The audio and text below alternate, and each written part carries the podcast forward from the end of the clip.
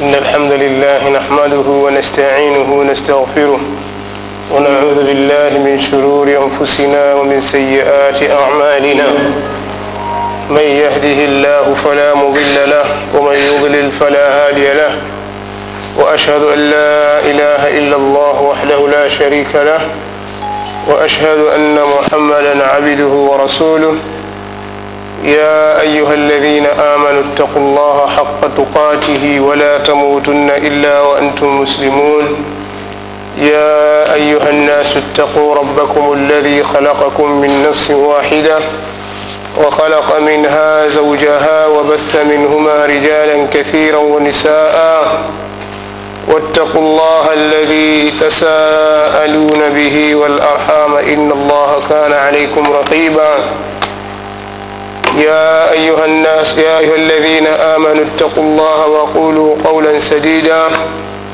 يصلح لكم أعمالكم ويغفر لكم ذنوبكم. ومن يطع الله ورسوله فقد فاز فوزا عظيما.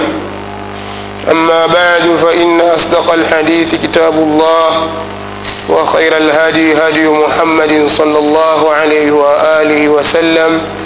وشر الأمور محدثاتها فإن كل محدثة بدعة وكل بدعة ضلالة وكل ضلالة في النار.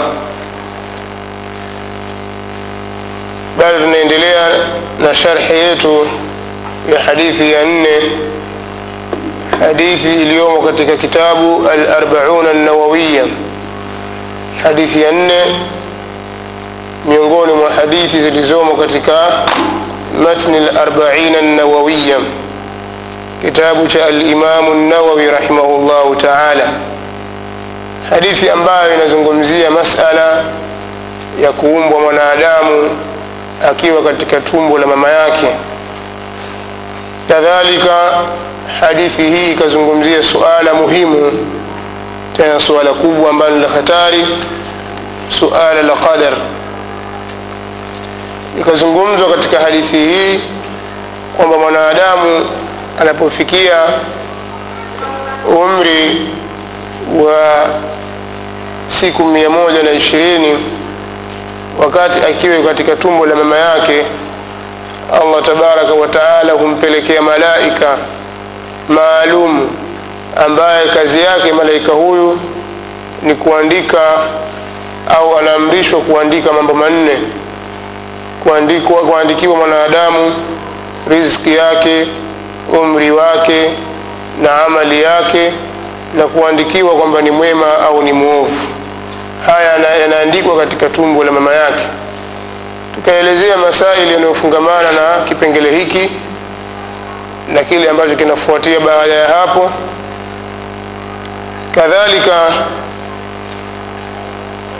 mafungamano ya kipengele hiki na mambo mengineyo yanayofungamana na imanu bil, bilqadar tukataja masala ya uh, imani ya qadari kwa ujumla kadhalika tukataja suala la ilmu kwamba imanu bilqadar haiwezi ikatimia ila mtu aamini mambo manne ambazo ni mambo ambayo yanaitwa maratibu lqadar ngazi nne. Ngazi ya kwanza ni kuamini ilmu ya allah tabaraka wa taala darasa ya jana ilikuwa katika suala hili tukazisoma aya kadhalika hadithi za mtume salllahu alehi wasallama ambazo madhumuni yake hadithi hizo na aya hizo ni kutufahamisha kwamba allah tabaraka wa taala ameyajua mambo yote ya mwanadamu amemjua mwanadamu na mambo yake yote ambayo atayatenda hapa duniani mpaka mwisho wake ima atakuwa ni katika ahli ljanna au ahli lnar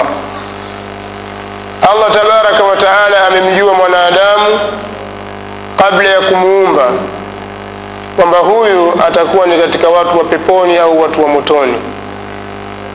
Na amemjua hivyo kabla ya kuumba pepo wala kuumba moto. Ina maana ilmu ya allah tabaraka wataala imetangulia kila kitu. Kwa hiyo alipojua mwenyezi mungu subhanahu wa taala mambo yanayofungamana na mwanadamu na matendo yake. Akaandika na hii ndio martaba ya pili.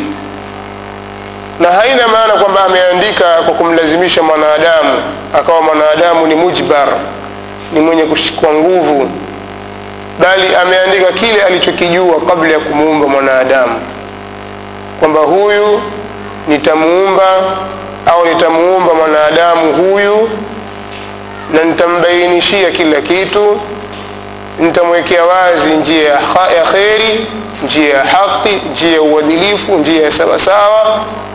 Kadhalika nitambainishia njia ya batil njia ya dhulma njia potofu njia iliyopinda. Kwa khiari yake atakhitari batil atakhitari dhulma na atakhitari upotofu na atayatenda matendo ya watu upotofu na itakuwa ni wajibu kwake yeye kuingia katika moto. Kwa hiyo huyu atakuwa ni katika watu wa motoni. Akaandika allah tabaraka wataala baada ya kulijua hilo. Kwa hiyo sabaka ilmuhu elimu yake imetangulia. Fakatab. Kisha allah akaandika na hii inayofuatia leo ndiyo nini? Ndio darasa yetu. Yani inayofuatia hapa leo ni darasa yetu inayofungamana na uandishi.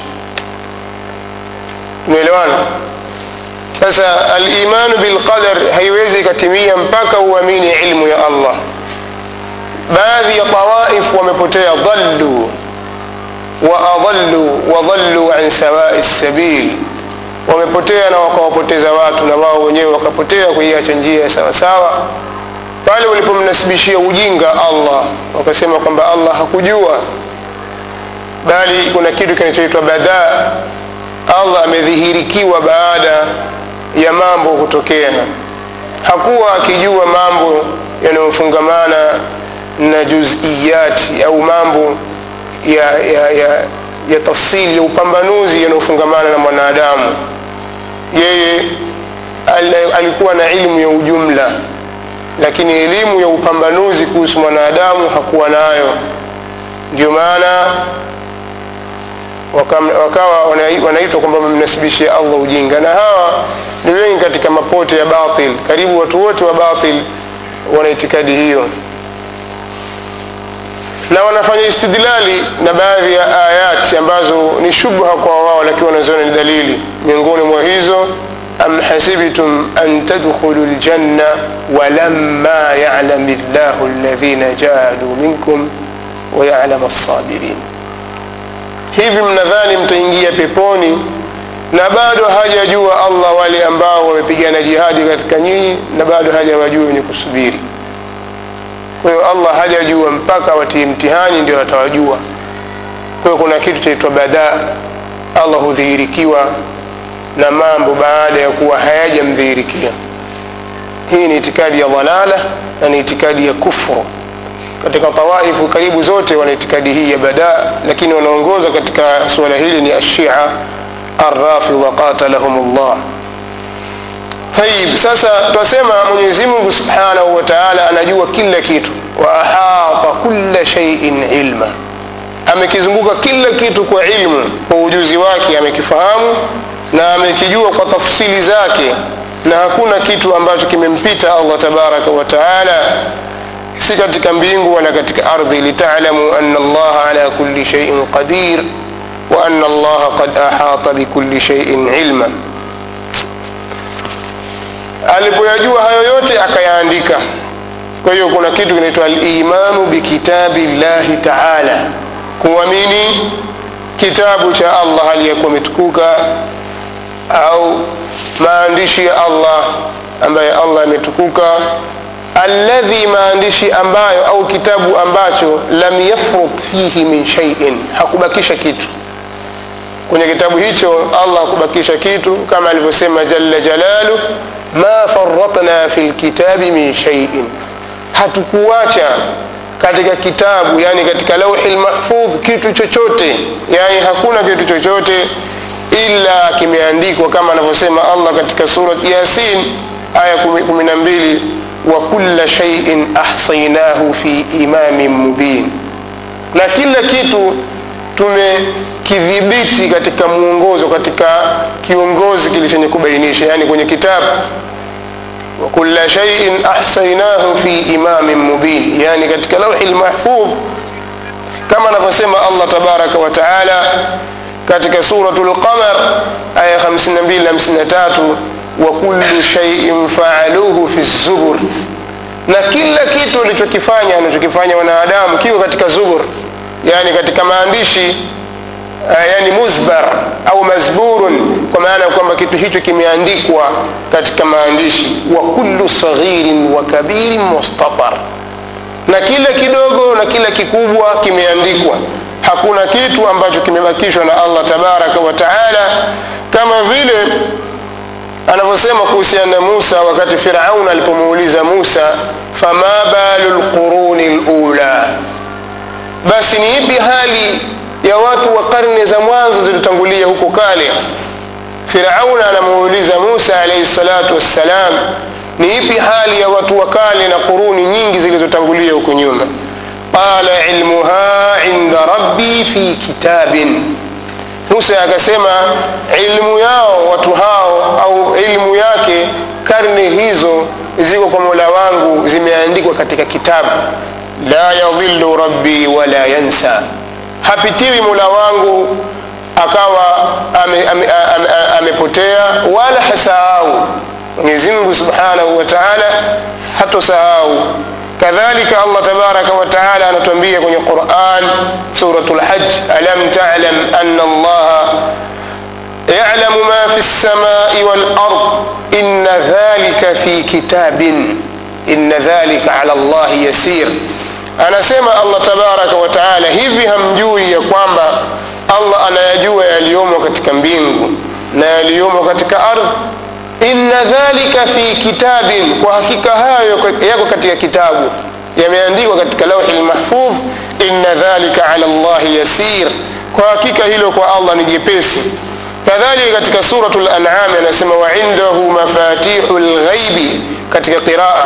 Na katika qiraa waindahu mafatihu lghaibi waindahu mafatihu lghaibi la yalamuha illa hu na yeye allah tabaraka wataala ziko kwake funguo za mambo ya ghaibu hazijui mtu yoyote isipokuwa yeye allah tabaraka wataala akaendelea mpaka kafiki kusema wala ratibin wala yabisin illa fi kitabin mubin. Hakuna kitu kilicho majimaji wala kitu kilichokuwa kikavu isipokuwa kimeandikwa kwenye kitabu chenye kubainisha. Yani lauhi lmahfudh kadhalika allah tabaraka wataala anatuambia katika surati yunus وما تكون في شأن وما تتلو منه من قرآن ولا تعملون من عمل إلا كنا عليكم شهودا إذ تفيضون فيه. إلا كنا عليكم شهودا إذ تفيضون فيه. وما يعزب منه وما يعزب عن ربك من مثقال ذرة في الأرض ولا في السماء ولا أصغر من ذلك ولا أكبر إلا في كتاب مبين. Anasema allah tabaraka wa taala na hakuna chochote wama takunu fi shanin hautokuwa katika jambo lolote. Wama tatlu min quranin na hautosoma yoyote katika aya za qurani. Wala tamaluna min amalin na wala hamtotenda yoyote katika amal illa kunna alaikum shuhudan idh tufidhuna fihi isipokuwa tutakuwa sisi ni wenye kuhudhuria ni mashuhuda pale mnapoliingilia jambo hilo. Kisha anasema wama yazubu an rabbika min mithqali dharra. Hakuna kinachompita mola wako ijapokuwa mithqal au uzito wa dharra. Haumpiti allah tabaraka wataala wala allah apitikiwi na hilo fi lardi wala fi lsamaa si kwenye ardhi wala mbinguni wala asghara min dhalika wala kitu kilicho kidogo kuliko hiyo dhara wala akbar wala kitu kikubwa kuliko hivyo illa fi kitabin mubin. Isipokuwa kitu hicho kiko kwenye maandishi yenye kubainisha kwamba vitu vyote allah ameviandika baada ya kuvijua. Kadhalika allah tabaraka wa taala anatuambia katika surat fatir wama tahmilu min untha wala tadau illa biilmihi hatobeba mimba mwanamke yoyote wala hatozaa isipokuwa kwa elimu yake. Wama tahmilu min untha wala tadau illa biilmihi. Hatobeba mimba mwanamke yoyote wala hatozaa isipokuwa kwa ilmu yake. Wama yuammaru min muammarin. Wala hatoongezewa wala hatopewa umri yule mwenye kupewa umri. Wala yunqasu min umurihi wala hatopunguziwa umri wake illa fi kitabin isipokuwa hayo yako kwenye kitabu. Inna dhalika ala llahi yasir na hilo kwa allah ni jepesi. Na ayati zinazozungumzia uandishi wa allah tabaraka wa taala mambo baada ya kujua zi, aya hizo ziko nyingi kushuhudirisha kwamba mambo yote yameandikwa katika kitabu. Katika lugha nyingine imekuja katika kitabu mubin katika nyingine zimekuja zinasema imamu, imamu mubin kadhalika imekuja katika zubur kadhalika na vinginevyo ambavyo allah tabaraka wataala ametaja kama vile mafatihu lghaib na mengineyo. Ama katika masala ya hadithi kwa hakika hadithi ziko nyingi zinazozungumzia suala hili. Na tunapozisoma baadhi ya aya na baadhi ya hadithi zinatufungulia milango ya kutoa maelezo ambayo itakuwa ni maelezo sahihi kwa sababu masala kama haya ya ghaib hatuna namna ya kuweza kuyafahamu isipokuwa kupitia quran na sunna kwa ufupi kupitia wahi. Mpaka tuelezewe na wahi ndio sisi tunaweza kueleza. Kinyume cha hivyo hatuna maelezo yoyote ambayo yatakuwa ya sawasawa kama hatuna mwongozo kutoka kwenye qurani au kwenye sunna. Miongoni mwa hadithi ni hadithi maarufu iliyopokewa kutoka kwa abu abdurahmani sulami ambaye amepokea kutoka kwa ali bin abi talib radiallahu anhu. Hadithi ameitaja limamu muslim hadithi nambari 2647 anasema abu abdurahmani sulami kutoka kwa ali bin abi talib radiallahu anhu kwamba amesema kunna fi janazatin fi baqiin fi tulikuwa sisi katika janaza katika sehemu ya baqii lgharqadi sehemu ya baqii.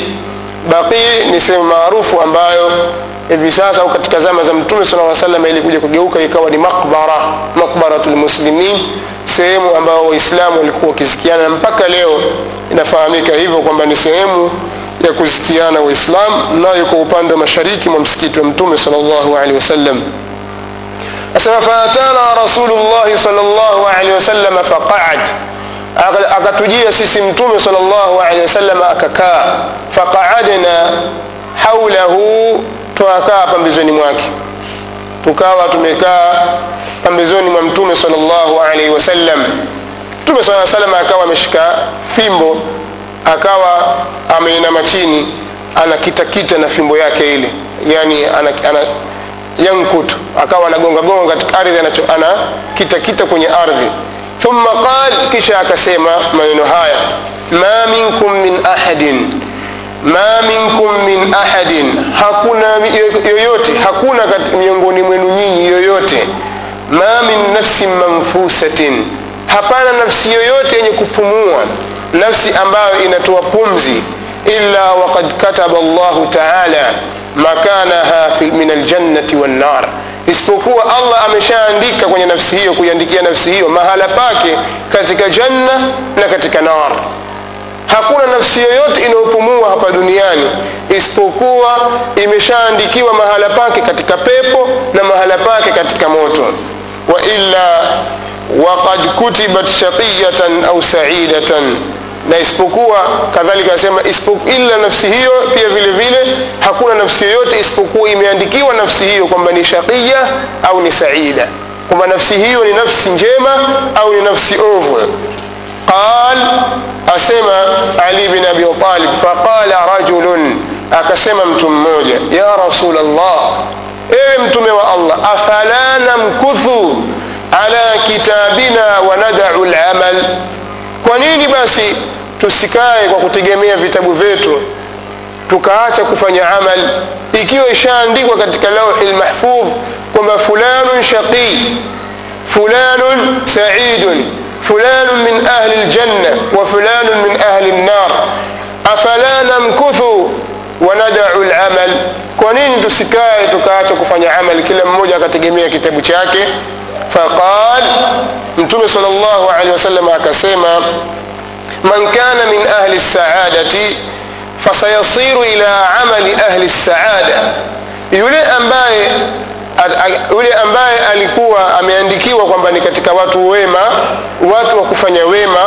basi atakwenda kufanya amali za watu wema. Fasayasiru ila amali ahli saada atakuwa kwenye amali za watu wema waman kana min ahli lshaqawati fasayasiru ila amali ahli lshaqawa na yule ambaye atakuwa ni katika watu waovu basi atakwenda kwenye amali za watu waovu. Thumma qal kisha mtume saa salam akasema maneno makubwa. Akasema imalu fanyeni amal. Imalu fakullu muyassar.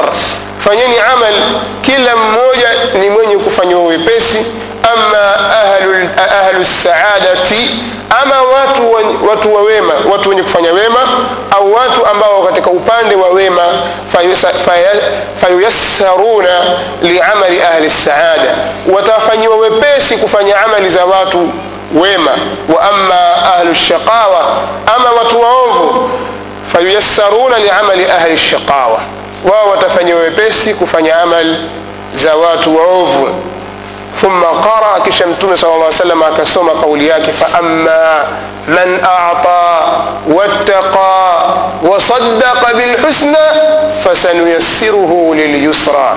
وأما من بخل واستغنى وكذب بالحسنى فسنيسره للعسرى. أما يولي أمائه أتتوى na akawa mcha na akalisadikisha neno jema ambayo ni kalima ya tauhidi la ilaha illallah kwa maana akaishi na akafanya amali kwa muktadha wa la ilaha illallah na maisha yake yakaendana sawa sawa na la ilaha illallah fasanuyassiruhu lilyusra. Sisi tutamfanyia wepesi yeye kwenye ile njia nyepesi ya watu wa peponi. Wa amma man bakhil na ama mwenye kufanya ubakhili mwenye kufanya ubakhili wastaghna na akajitosha yeye mwenyewe akajiona kwamba tayari ametosheka kwa kile alichokuwa nacho kwa sababu amma linsanu asema allah tabaraka wa taala katika sur katika surat al-alaq anasemaje hapana surat al-alaq اقرا باسم ربك الذي خلق خلق الانسان من علق اقرا وربك الاكرم الذي علم بالكلم علم بالقلم علم الإنسان ما لم يعلم. أسمع كلا إن الإنسان ليطغى. ها كلا إن الإنسان ليطغى. أن رآه استغنى. هبانا هو من آدم anapetuka mipaka pale anapojiona kwamba ashajitosheleza. كلا ان الانسان ليطغى kwa hakika mwanadamu hupetuka mipaka akachupa mipaka yake akawa na kibri na kujiona na majivuno. Wakati gani? Arraahu staghna kwa vile kujiona yeye amejitosheleza. Kwa yule ambaye atakuwa amejitosheleza amefanya ubakhili wastaghna na akajitosheleza kuona kwamba utanifanya nini? Kwani kuna nini? Kwa sababu ya mali na jaha aliyokuwa nayo na ghurur wakadhaba bilhusna na akalikadhibisha neno jema. Ya la ilaha illa llah fasanuyasiruhu lilusra. Tutamfanyia wepesi yeye kwenda katika njia iliyo nzito njia ya watu wa motoni. Kwa hiyo mtume salllahu alehi wasallam akasema imalu fakullu muyassar. Fanyeni amal kila mmoja katika nyinyi ni mwenye kufanyiwa wepesi. Tayib kadhalika hadithi ya ibn abbas ambayo ni maarufu hadithi ambayo ameipokea alimamu tirmidhi rahimahullahu taala katika aljami hadithi nambari 243 na amesaisha shekh lalbani rahimahullahu taala. Hadithi maarufu kadhalika ameitaja limamu ahmad katika musnadi wake kwamba mtume sal llahu alehi wasallam alimpakiza abdullah bni abbas radiallahu anhuma nyuma alikuwa amepanda ngamia au kama punda amempakiza nyuma. Kisha mtume sala aa salam akamwambia bin abbas ya ghulam ewe kijana mdogo inni muallimuka kalimatin mimi ni mwenye kufunza wewe maneno ambayo tutaisoma hadithi hii katika kitabu hiki. Yamfauka llahu bihinna maneno hayo allah atakunufaisha nayo atakunufaisha kwa maneno hayo. Maneno yenyewe ni ihfadhi llaha yahfadhka muhifadhi allah atakuhifadhi. Kwa maana yote ujumla ihfadhillah. Muhifadhi allah kwa maana kwamba muhifadhi allah na ichunge mipaka yake hudud.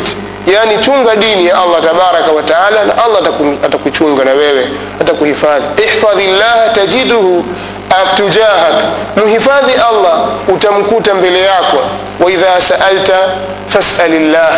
Unapoomba muombe allah waidha staanta fastain billah. Unapotaka msaada mtake msaada allah. Walam na ujue anna lummata kwamba umma lau ijtamau ala an yanfauk. Lau kwamba ungekusanyika juu ya kukunufaisha wewe watu wote wakusanyike wakupe manfaa wewe. Lam yanfauka illa bishaiin mahali shahid. Hawatoweza kukunufaisha wewe isipokuwa kitu ambacho kad katabahu llahu lak ameshakuandikia wewe allah kwako wewe kwamba wewe upate manufaa hayo. Walau ijtamau ala an yadhuruk na lau kwamba watakusanyika watu wote juu ya kukudhuru wewe.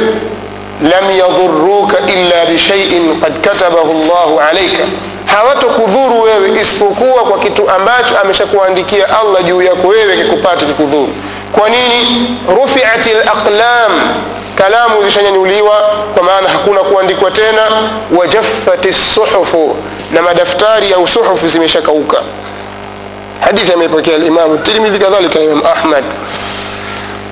Maelezo yatafuatia kwa ufupi sana baada ya kuzisoma hadithi hii. Hadithi nyingine ambayo ndio hadithi ya mwisho katika maelezo ya kitaba ni hadithi ambayo imepokewa na limamu uh, at-tirmidhi vile vile na amesahihisha shekh lalbani rahimahullahu taala katika silsila sahiha uh, hadithi nambari 848 hadithi nambari 848 hadithi inasema hivi na hadithi hii imepokewa kutoka kwa Abdullah bin Amr bin al-As radiyallahu anhuma an Rasulillah sallallahu alayhi wasallam qala kharaja alayna Rasulullah sallallahu alayhi wasallam wa fi yadihi kitaban alitoka kwetu sisi mtume sallallahu alaihi wasallam na katika mkono wake kuna vitabu viwili.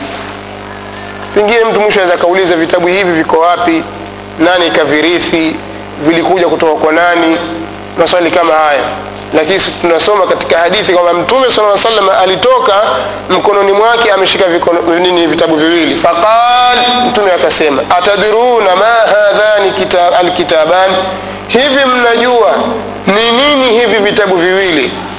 Qal akasema amr bn al-as qulna illa an tukhbirana ya rasul allah hatujui isipokuwa ukituelezea ya rasul allah kwamba ni vitu gani hivyo قال akasema mtume صلى الله عليه وسلم للذي في يده اليمنى كوسيانا kile ambacho kiko kwenye mkono wake wa هذا كتاب من رب العالمين تبارك وتعالى بأسماء أهل الجنة وأسماء آبائهم وقبائلهم وقبائلهم. أسيما متومي صلى الله عليه وسلم هيكي كتاب كتاب قمولة وفيومبه rabbul alamin mola wa walimwengu wote mola wa viumbe tabaraka wa taala asema biasmai ahli ljanna kitabu hiki kina majina ya watu wa peponi. Wa asmai abaihim na majina ya baba zao kwamba ni fulani bini fulani. Wa qabailihim na majina ya makabila zao kwamba huyu ni fulani bini fulani mzigua. Ha? si fulani bini fulani wa kabila fulani kwa hiyo kuna majina makabila yao thumma ajmala ala akhirihim kisha akahitimisha mwisho wao fala yuzadu fihim haongezwi yoyote katika wao wala yunqasu minhum abada wala hapungui yoyote katika wao milele nasalu llah yajalana minhum ثم قال للذي في يساره kisha akasema mtume sala llah salama kuhusiana na kitabu ambacho kiko katika mkono wake wa kushoto hadha kitabu ahli nnari biasmaihim hiki ni kitabu cha watu wa motoni kwa majina yao wa asmai abaihim na majina ya baba zao wa qabailihim na vile vile na majina ya kabila zao thumma ajmala ala akhirihim. Kisha akafanya ijmali akahitimisha ni mwisho wao kwa maana kwamba ikawa kuna mtu wa mwisho la yuzadu fihim hatozidishwa katika hao yoyote wala yunqasu minhum ah- abada wala hapunguzwi katika wao yoyote milele. Faqala ashabu rasulillahi sal llahu alehi wasallam masahaba wakasema ghafla watu wakaanza kusema fali ayi idhan namalu basi twafanya amali za nini? Fali ayi idhan namalu kwa kitu gani sisi basi twafanya amali ikiwa mambo yenyewe yako namna hiyo in kana hadha amrun qad furigha minhu ikiwa hili ni jambo lishamalizwa mambo yashakwisha washajulikana watu wa peponi na watu wa motoni ni kina nani? Twafanya amali za nini tusitukakaa majumbani mwetu sisi tukafanya tutakavyo? Qala rasulullah sal llahu alehi wasallam saddidu. Mtume sal llah salam akasema saddidu fanyeni mambo kati na kati. Msifanye tafrit wala ifrat msifanye ghuluu wala msifanye jafaa msipetuka mip- mipaka yenu wala msipunguze chochote saddidu fanyeni mambo kati na kati. Kama anavyosema allah tabaraka wataala fastaqim kama umirta waman taba maaka wala tatghau simama sawa sawa kama ulivyoamrishwa kwa saddidu fanyeni sawa sawa kati na kati. Waqaribu nafanyeni mambo kwa ukaribu na karibisheni yani kwa maana kwamba msitoke nje ya mipaka. Fa inna sahiba ljannati yukhtamu biamali ahli ljanna kwa sababu mtu wa peponi atakhitimishiwa kufanya amali za watu wa peponi na mtu ajui kwamba atakufa lini kwa hiyo khatima ile ya mtu ndiyo ambayo itamsaidia kwa sababu innama lamalu bilkhawatim amali zote huzingatiwa mwisho. Allahu lmustaan wain amila aya amalin. Ijapokuwa atatenda amali yoyote. Wa inna sahiba nnari na mtu wa motoni la yukhtamu biamali ahli nnar atakhitimishiwa kwa amali za watu wa motoni. Wa in amila aya amalin. Ijapo akitenda amali yoyote ile. Thumma qal biyadihi faqabadaha thumma qal faragha rabbukum aza wajalla min alibad kisha akasema kwa mkono wake akafunga kisha akasema ameshamaliza mola wenu kwa waja wake kashamaliza kazi imekwisha ثم قال باليمنى فنبذ بها فقال فريق في الجنة ونبذ باليسرى فقال فريق في السعير akarusha kwa mkono wake wa kulia akasema fariqun fi ljanna kundi moja litakwenda peponi. Wa fariqun fi sair na kundi jingine liko katika moto. Hadithi hii amepokea limamu tirmidhi akasema hadithun hasanun sahihun gharib. Lakini hadithi amesahihisha shekh lalbani rahimahullahu taala kwamba hadithi hii ni hasan. Kama alivyotaja katika silsila alsahiha asilsilatu sahiha hadithi nambari 848 tumeelewana jamani? Kitaba uandishi wa allah tabaraka wataala aliuandika. Umefahamika? Kwamba uandishi umefuatia baada ya ilmu ilmu llah allah akaandika kwa yale aliyoyafahamu aliyoyajua kwetu sisi. Hakuna yoyote aliyodhulumiwa wala yadhlimu rabbuka ahada.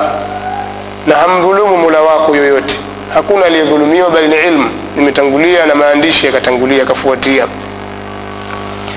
Tayib kuna vitu ambavyo takana tuvitaje ili tufahamu kuna baadhi ya maswali ya msingi ambayo tulijiuliza. Je maandishi yanayowezekana yakabadilika?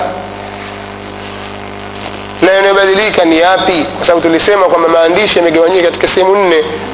Baadhi ya wanawachuoni wanagawa kwamba yanagawanyika katika sehemu tano ule uandishi tukasema kwamba kuna alkitabatu alama uandishi ambao ni wa ujumla. Nayo ni yale ambayo yameandikwa kwenye lauhi lmahfudh maqadir yako katika khamsa yani au arbaatu taqadir. Katika sehemu nne makadirio manne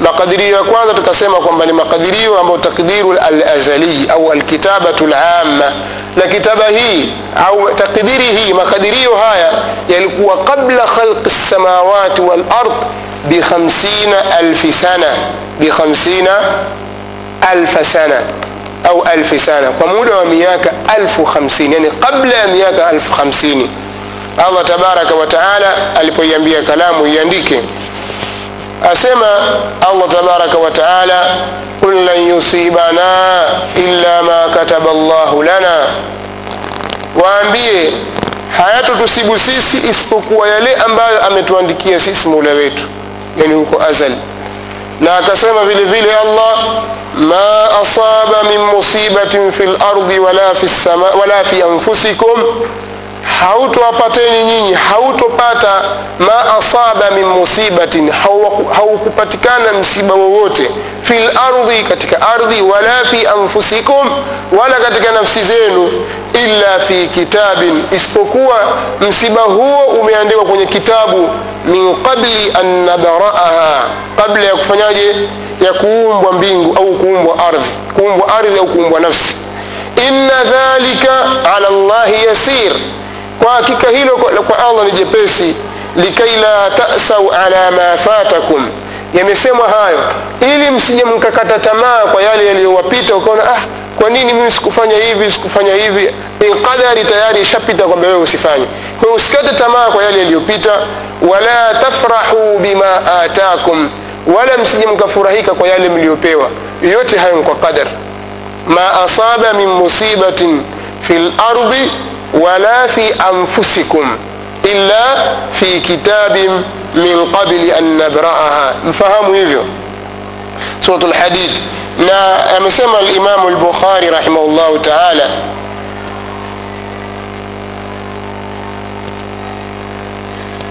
tasoma hadithi moja ili kufupisha au nitasoma hadithi mbili hadithi amepokea limamu lbukhari rahimahullahu taala kutoka kwa imran bin huseini radiallahu anhu amesema niliingia kwa mtume salllahu alehi wasalama kisha nikamfunga ngamia wangu kwenye mlango. Wakaja watu katika kabila la bani tamim. Mtume sala lla salam akawaambia iqbalu lbushra ya bani tamim. Kubalini pokeeni bishara enyi banu tamim. Wakasema ushatupa bishara sisi tupe tena mara nyingine.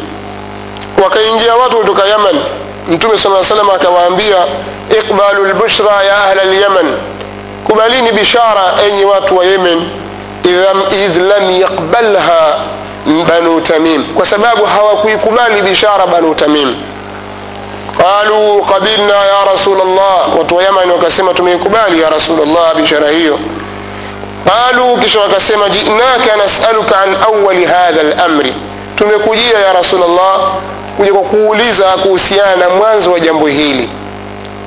Kuhusiana na haya maumbile tunayoyaona tumekuja kuuliza kuhusu hili.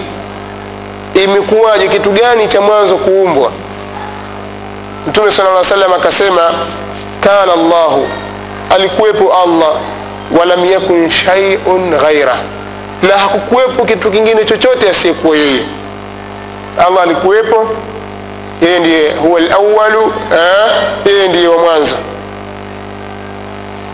Na hakukuwa na kitu kingine zaidi yake yeye. Wa arshuhu ala lma na ilikuwa arshi yake iko juu ya maji. Arshi yake allah iliko juu ya maji. Wakataba fi dhikri na akaandika katika lauhi lmahfudh kula shaiin kila kitu. Kwa sababu lauhi lmahfudh vile vile inaitwa aldhikr kama inavyoitwa azubur kama inavyoitwa imamu mubin kama inavyoitwa kitabu mubin alkitab. Tayib kwa hiyo allah ameandika katika dhikri kila kitu kwamba kila kitu kimeandikwa. Wa khalaqa lsamawati walarda na akaumba mbingu na ardh fanada munadin akaita mwenye kuita imran bin huseini asema kuna mtu akapiga ukelele dhahabat naqatuka yabna lhusein amekimbia ngamia wako yabna lhusein fantalaktu faidha hiya yaqtau dunaha sarab nikatoka nikamwona ghafla ngamia yule mangati yanakatika nyuma yake. Naelewa? Najua nini maana mangati eh? yaani akawa ngamia ashakata masafa marefu. Nikitazama namna hii maanake mangati ni yale maji ya uongo yanayoonekana katika ardhi ya tambarare katika kipindi cha jua kali. Jua likipiga hivi waona kama kuna bahari hivi kama kuna maji. Ha? hata idha jaahu lam yajidu shaia akija mtu hakuti kitu. Aona kama vile maji. Sasa ngamia amekata masafa marefu. Eh? kiasi ambacho mangati yamekatika nyuma yake. Iko mbali fawallahi lawadidtu anni kuntu taraktuha. Akasema natamani wallahi ningemwachilia mbali. Ina maana huku mazungumzo ya mtume yaendelea mi sijui kunaendelea kitu gani huku ngamia naye kashakimbia huku. Kwayo hadithi ikaishi hapa hakutueleza kilichoendelea huko mbele kwa sababu afukuza ngamia wake ngamia akamkosa na huku mazungumzo yamepita. Lakini mahali alipopanasa yeye ni kwamba allah ameandika katika dhikri kila kitu. Kwa mahali shairi tumepapata. Lakini mazungumzo yaliendelea isipokuwa yeye hakuyasikia na yeye anatusimulia sisi kutoka kwa mtume wasallam. Ndio asema fawallahi lawadidtu anni kuntu taraktuha. Na hapa kwa allah natamani lau ningelikuwa nimemwacha ngamia huyo wala singemshughulikia hadithi ya mwisho ni hadithi aliyopokea alimamu abu daud rahimahullahu taala. Yani hadithi ya mwisho kuisoma lakini hadithi ziko nyingi. Imamu abu daud rahimahullahu taala amepokea hadithi hii na hadithi hii ameisahihisha shekh lalbani katika taaliki yake ala, ala sharhi laqida tahawiya anatuambia ubada bin samit alikuwa akimwambia mtoto wake ya bunaya innaka lan tajida tama haqiqati liman wewe hutoweza kupata ladha ya uhakika wa iman hata talama anna ma asabak lam yakun liyukhtiak mpaka ufahamu kwamba kile ambacho kimekupata wewe hakikuwa ni chenye kukukosa. Chochote kilichokupata hakikuwa ni chenye kukukosa. Wama akhtaka lam yakun liyusibak. Na kile ambacho kimekupata kimekukosa wewe hakikuwa, hakikuwa ni chenye kukukosa. Samitu rasulllahi sal llahu alehi wasalama yaqul nimemsikia mtume sal llahu alehi wasallam anasema inna awala ma khalaqa llahu lqalam kitu cha kwanza alichokiumba allah ni kalamu faqala lah akaiambia kalamu eh, kalamu uktub. Ameumba kalam kwa mujibu wa hadithi wa kana arshuhu ala lma arshi yake ilikuwa iko juu ya maji na maana kwamba kitu gani kilitangulia kuumbwa? Arshi au qalam khilaf. Shekhulislam bin taimia anatilia nguvu kwamba kitu cha kwanza kuumbwa kilichotangulia e, baina arshi na qalam wanasema arshi imetangulia na hadithi hii akailetea maelezo kwamba awalu alkhalqi wa nisba ya mushahad kwa vitu vyenye kuonekana. Kitu cha kwanza kuumbwa kwa munasaba wa vitu vyenye kuonekana ni qalam. Wa illa kuna vitu vingine vimetangulia. Miongoni mwa hivyo ni arsh. Kwa sababu ameumba qalam na kalamu imeandika wa kana arshuhu ala lma na hawa walikuja kumuuliza mtume sala aa kitu gani cha kwanza kimeumbwa. Katika hadithi ya imran bin husein wamesema hivi jina jinaka nasaluka an awali hadha lamri tumekuja kukuuliza wewe kuhusiana na mwanzo wa jambo hili. Yaani mambo haya yenye kuonekana. Kwa hiyo taawili hii au maelezo haya akayatoa shekhulislam bin taimia na akatia nguvu ya kauli ya kusema kwamba kabla ya qalam kulikuwa na vitu vingine ambavyo tusivyovijua miongoni mwa hivyo ni arsh. Wa kana arshuhu ala lma kwa hiyo hakika na wengine wakachukua dhahiri ya kauli ya mtume saa salam kwamba kitu cha kwanza alichokiumba allah ni qalam akaiambia qalam uktub andika qala rab ikasema qalam e mola wamadha aktubu na nini niandike qala maqadira kulli shaiin hata taquma saa akasema makadirio kila kitu mpaka kisimame qiama ya, ya bunaya inni samitu rasul llah saa salam yaqul man mata ala ghairi hadha falaisa minni ee kijana wangu nimefika mimi nimemsikia mtume sal llahu alehi wasallam anasema yule atakayekufa katika isiyekuwa hali hii basi yani asiamini haya atakufa katika asiyekuwa katika kundi isilikuwa langu mimi allahu lmustaan hii inaitwa kitabatun azaliya au alkitabatu lamma au ukitaka utasema ataqdiru lazali huku ni kuandika kwa sampuli ya kwanza. Kwamba vitu vyote vimeandikwa katika lauhi lmahfudh na hakuna kitu kilichobakia na hakuna msiba unaweza kumsibu mtu wala kheri inaweza kumpata mtu isipokuwa imeandikwa huko.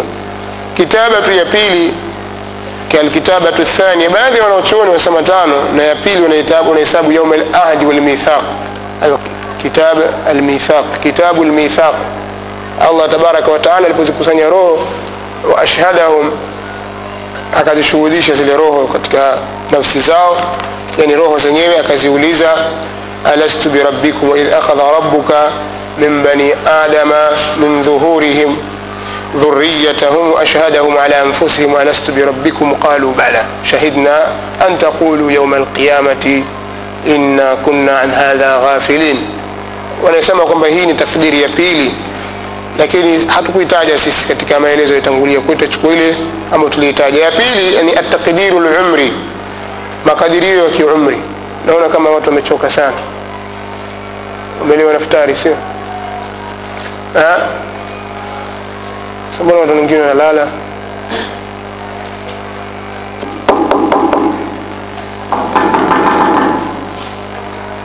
Naam. Takdiri ya pili ni alumri inda takhliqi nutfati fi rahim na hii takdiri hii inakuja wakati wa kuumbwa nutfa katika fuku la uzazi. Fayuktab idhaka dhukuriyatuhu au dhukuriyatuha au unuthatuha wa unuthatuha walajalu walshaqawatu walsaadatu walrizq hapo sasa ndio panaandikwa kwamba huyu muumbe aumbwe awe mume au awe mke. Eh? hapo ndio natuma malaika kwa ajili ya kuja kumpa jinsia yake huyu. Dume au jike? Yaandikwa hili dume au hili jike tayari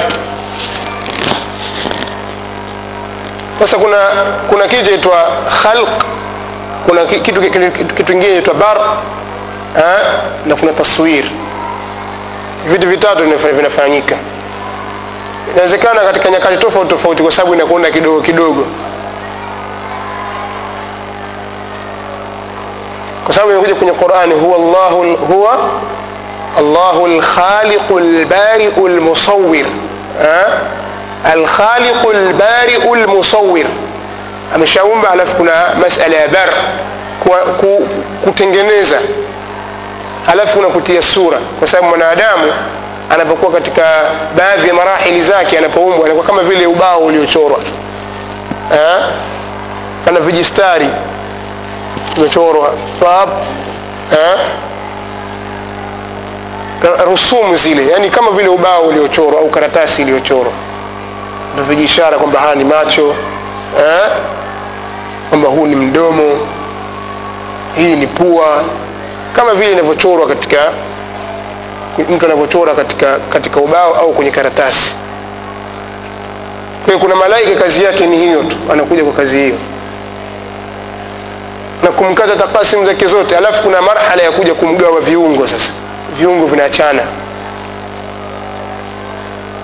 na kumtengeneza mwanadamu ndio maana allah tabaraka wataala anamwambia ya ayuha linsanu ما غرك بربك الكريم الذي خلقك فسواك فعدلك kisha akasemaje fi ayi suratin ma shaa rakkabak sura yote anayotaka allah achagua huyu tumpe sura gani eh? apewe sura hii. Ni allah ndiye anayechagua yeye mwenyewe akupe sura gani. Sasa wakati huo ndio wanakuja malaika kwa kazi hiyo. Huyu apewe sura ya nyani huyu apewe sura ya binadamu huyu apewe sura ya kufanana na fulani sura yake iwe hivi. Hiyo ni kazi ya allah tabaraka wataala fi ayi suratin ma shaa rakkabak mwanadamu huyu mjeuri huyu anayekuja akaja kamkufuru allah tabaraka wataala akasema anachokitaka ndiyo huyu anayeumbwa na allah akiwa katika tumbo la mama yake wanakuja malaika kuja kumchambua chambua. Sasa wanamwandikia kadhalika awe dume au jike. Ha? kadhalika anaandikiwa muda. Muda gani? Lini atoke duniani?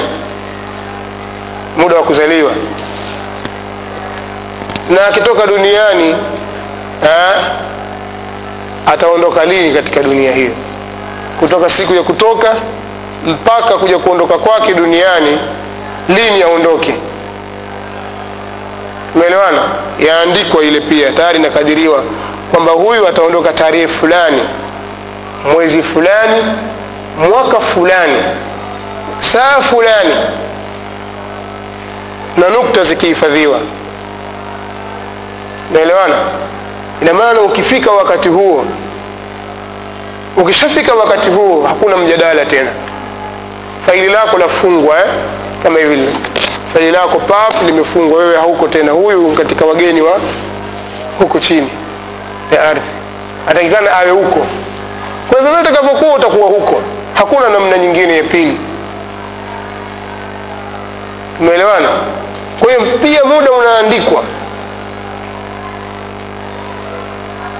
na kuna kitu ambacho nilikuwa nimekiacha baadhi ya wanawachuoni wanaeleza kwamba roho ya mwanadamu wakati huo mafungamano yake na kiwiliwili yanakuwa ni dhaifu sana. Roho ya mwanadamu mafungamano yake na kiwiliwili yanakuwa ni dhaifu yani hakuna munasaba hakuna uhai wa kueleweka kwa mwanadamu wakati huo kwa sababu yuko ndani ya rahim. Akitoka roho na viwiliwili na kiwiliwili vinafungamana lakini mafungamano yao yanakwenda sambamba lakini roho kubakia kwake ni kubakia kwa kiwiliwili. Kwa hiyo kiwiliwili kinakuwa na nguvu ya kubakisha roho na kuizuia. Wakati anakuja wapi? Duniani. Akishatoka duniani mwanadamu akienda katika barzakh uhai ni wa roho na kiwiliwili kinafuata. Kwa maana roho hiyo katika uhai wa kuendelea na kiwiliwili kinafuatia roho kubakia kwake ni kubakia kwa roho na roho yenye kubakia wakati huo. Sehemu ya tatu. Sehemu ya nne ni mafungamano ya roho na kiwiliwili ya kuendelea na kila kimoja kinaishi kwa kudumu kwa milele. Umeelewana? Kwa maana kila kimoja kinafungamana na mwenzake mafungamano ya dhati kabisa. Haviachani. Kwa hiyo anaandikiwa muda wake mwanadamu walajal anaandikiwa muda ndio maana katika hadithi ikaja pale eh, fayumaru bikatbi arbai kalimatin. Ataamrishwa malaika yule kuandika mambo maneno manne bikatbi rizqihi wa ajali. Kuandikwa riziki yake na muda wake wa kuishi. Kwa hiyo unaandikwa pale kwamba huyu ataishi miaka sabini na siku tatu na masaa kumi mathalan. Ha?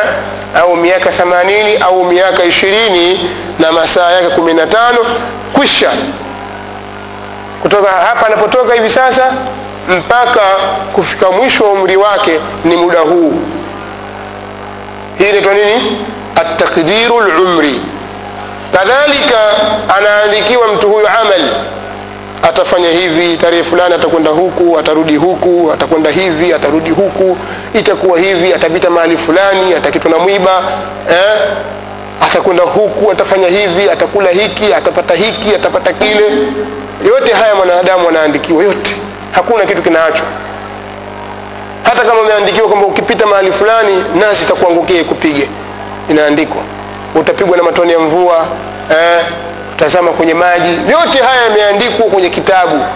Malaika wanakuja kuandika katika sahifa katika hadithi imethibiti kwamba malaika watakuja kuandika kwenye sahifa.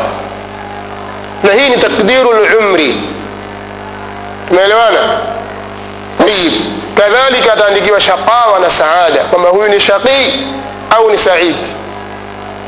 Ataandikiwa kwamba huyu ni shaqii au ni said. Itaandikwa pale kwamba huyu atakuwa ni shaqii waliyadhu billah.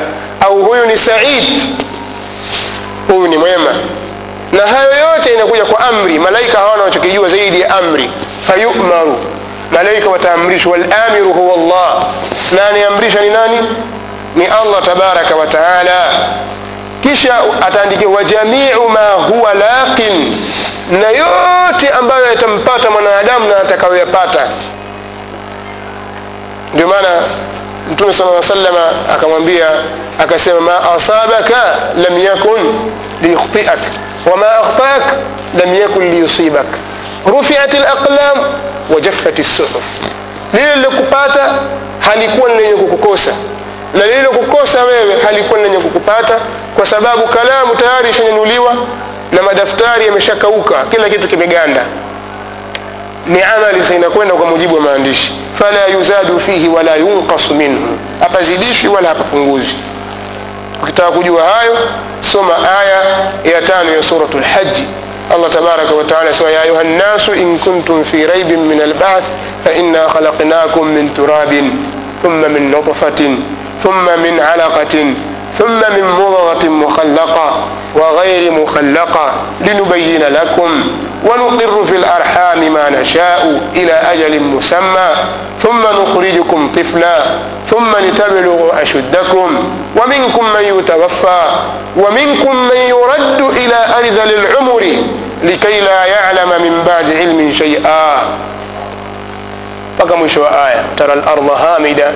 فإذا أنزلنا عليها الماء اهتزت وربت وأنبتت من كل زوج بهيج وأنبتت من كل زوج بهيج ذلك بأن الله هو الحق طيب كذلك katika سورة أنبياء سورة النجم سورة غافر Allah tabaraka wa taala amezungumza kadhalika surat Fatir.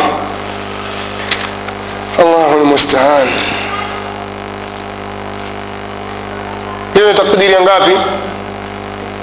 Ya pili. Takdiri ya tatu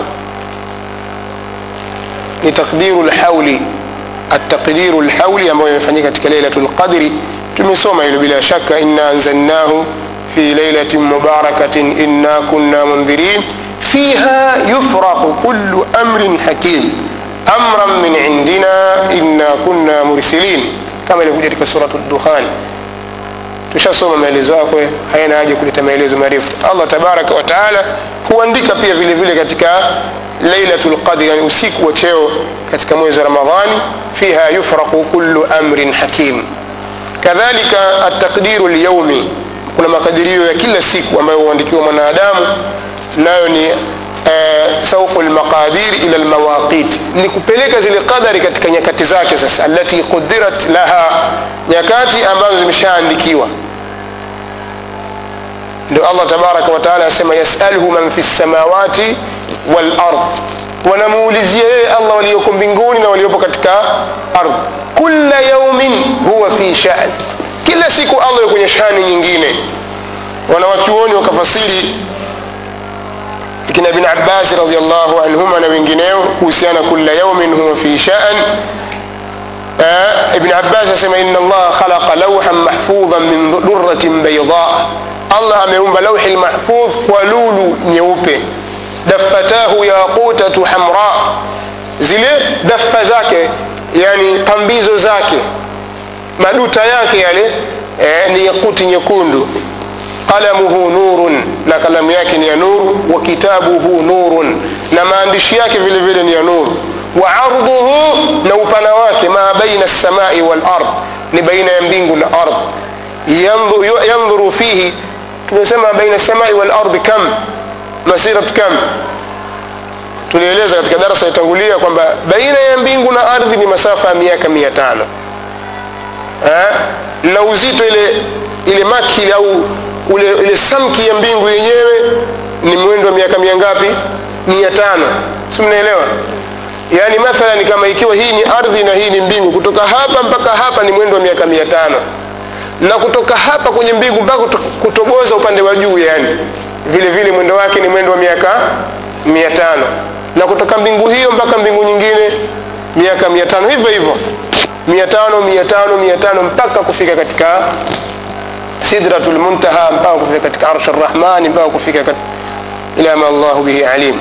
Kwa hiyo upana wa ile lauhi lmahfudhi ni kama baina lsamai walard kwenye mwendo wa miaka mia tano tumefahamu sasa asema yandhuru fihi kulla yaumin 360 nadhra. Allah anaitazama lauhi lmahfudhi kila siku kwa muda wa mara ngapi? Mara 360 360 nadhra. Yakhluqu fi kulli nadhra. Anaumba katika kila mtazamo wake. Wayuhyi na kadhalika ana, anahuisha. Katika kila anapotazama kuna watu wanapata uhai wayumitu na katika kila anapotazama kuna viumbe vinapata vinakufa. Wayuizzu na wakati huo huo analeta izza kwa watu. Wayudhil na anawadhalilisha wengine. Wayafalu ma yashau. Na anafanya vile anavyotaka. Sheikh Al-Albani rahimahullahu ta'ala alipotaja maelezo haya ya ibn abbas radiallahu anhu katika sharh la aqida tahawia akasema wa isnaduhu yaqbalu tahsin isnadi yake inakubali kufanywa kuwa ni hasan.